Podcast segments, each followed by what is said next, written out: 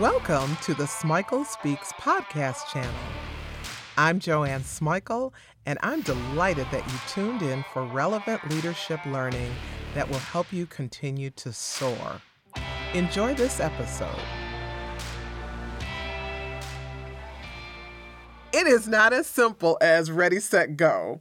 There's a lot of work to ready, even more work to get set, and even more work to strategize to go. You've got to pay attention to your brand, to the spaces and the places that you're entering. I'm going to give you seven strategies to help you get ready for the next opportunity. Whether it's a promotion or a lateral move or a move out of the country or a change of fields, a change of professions, you have to be ready. Number one, be clear about your long game. Think seriously about where you want to be in the future. Create a lot of opportunities to gain skills, knowledge, and contacts that take you where you want to be. Look, if the opportunity hasn't materialized, don't get frustrated and do not give up. Start working to open doors that will move you along the path to wherever you want to be in three, five, seven, or 10 years.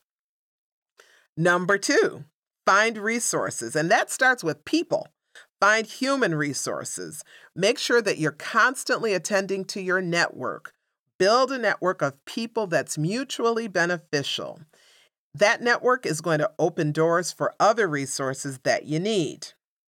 Now, when you get in your new role, assess the resources that are available, whether they're technological, supplies, other things. Take stock of what you need and then find the people and the processes that can get you those things. Number three, expect success. Get your head right. Plan on being successful in the role that you're in right now and the role that you want to be in. Anticipate the best from yourself and from the people around you. I know some people think positive affirmations are silly. I say just try them out, okay? Just try them. When I'm working on getting my head right, I find a few verses of scripture, I write them down, and I read them to myself constantly. And after a while, they become cemented in my head and in my heart. Whatever you have to do to get and stay in the right headspace, do it. Number four, commit to consistent excellence.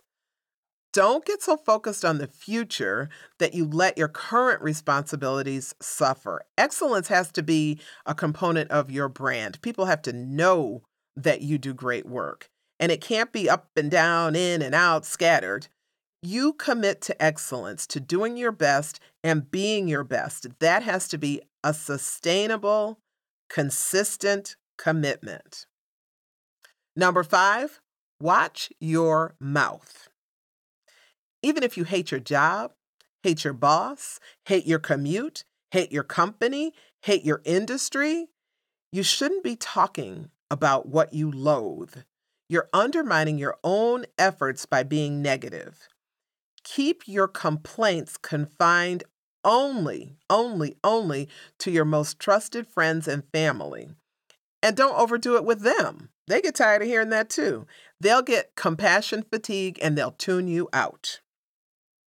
Number six, be brave. Finding and creating new opportunities takes courage. You need to get comfortable asking people to help you reach your career goals. You need to get comfortable advancing yourself and your brand with confidence. Don't shy away from stretch opportunities.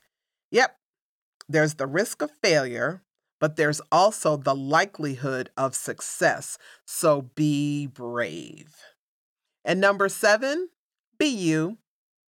Trust yourself, trust your values, trust your beliefs, and lean into them. It's not always easy to bring your whole self into new environments, but you owe it to yourself to do just that. Embrace the things that make you unique and bring those wonderful things to the fore. These seven tips will help you get ready, get set, and go in search of your next opportunity. Be prepared by having a strong brand that gets you noticed in positive ways. Don't limit yourself, Don't limit your search. Get ready, get set, go. Thanks for listening to this podcast.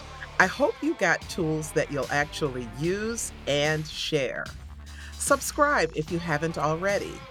I add new and relevant leadership learning all of the time. If you haven't visited the Smikle Speaks YouTube channel, check it out. There's all sorts of new content.